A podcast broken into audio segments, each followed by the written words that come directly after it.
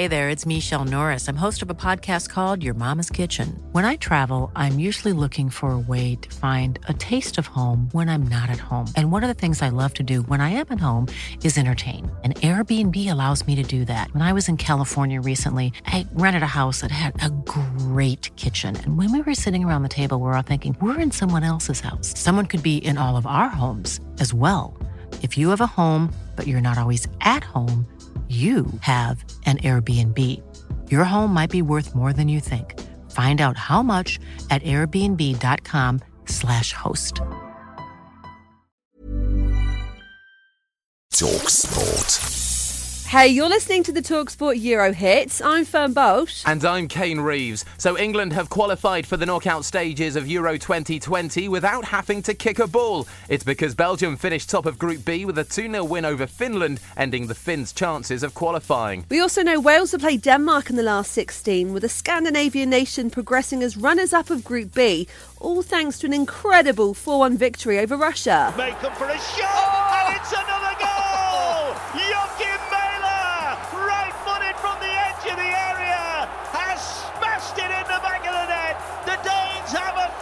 So the pressure will be slightly off England and Czech Republic tonight at Wembley, as both sides have already had their places in the last 16 confirmed. Gareth Southgate is still waiting to hear whether he can pick Mason Mount and Ben Chilwell. They've both been isolating after interaction with Scotland's Billy Gilmour, who's tested positive for COVID. Southgate said it's not made preparations easy. I can't say it isn't disruptive. Of course, we don't really know at this point whether they might be okay or they could be out for 10 days. So there's a lot of unknowns, frankly, at this moment in time. It means Billy Gilmour is definitely out of Scotland's must win final Group D game against Croatia at Hampden Park. And boss Steve Clarke gave us a quick update on the Chelsea midfielder. He's upset as you would expect. Uh, asymptomatic, no no symptoms. Hopefully his health will, will hold up and he'll get back to playing as quickly as possible. Obviously a blow for us in, in terms of the team, but a chance for someone else. Both England, Czech Republic, and Scotland, Croatia can be heard on the Talksport network. The best place to listen to both games is on the free Talksport app, where you can swipe for the commentary of your choice. Elsewhere in the England squad, Harry Kane's faced a bit of flack for not scoring at least once yet at the tournament. But outside of the Euros, the bidding war for the striker has officially started. Manchester City have reportedly offered Tottenham £100 million, but apparently Spurs don't think it's enough. They say they're open to a cash offer as well as another City player.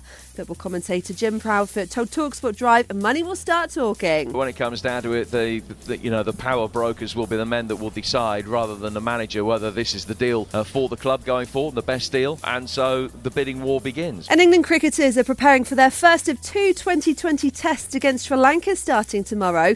Unfortunately, there'll be no fans included at the matches as part of any government trial schemes. Former England Test captain Sir Alastair Cook joined Hawksbee and Jacobs on Talksport and said he sympathises with the players who are still yet to experience playing in front of fans. You do need the fans. It, do, it does make a big difference, and you know, those experiences is what made playing cricket so special for, for England, and, and the fans are such a key part of that. Well, if you're not part of the 22,500 at Wembley tonight, you can hear England's match against Czech Republic live on Talksport from 8, as well as Scotland's crunch game against Croatia live on Talksport 2.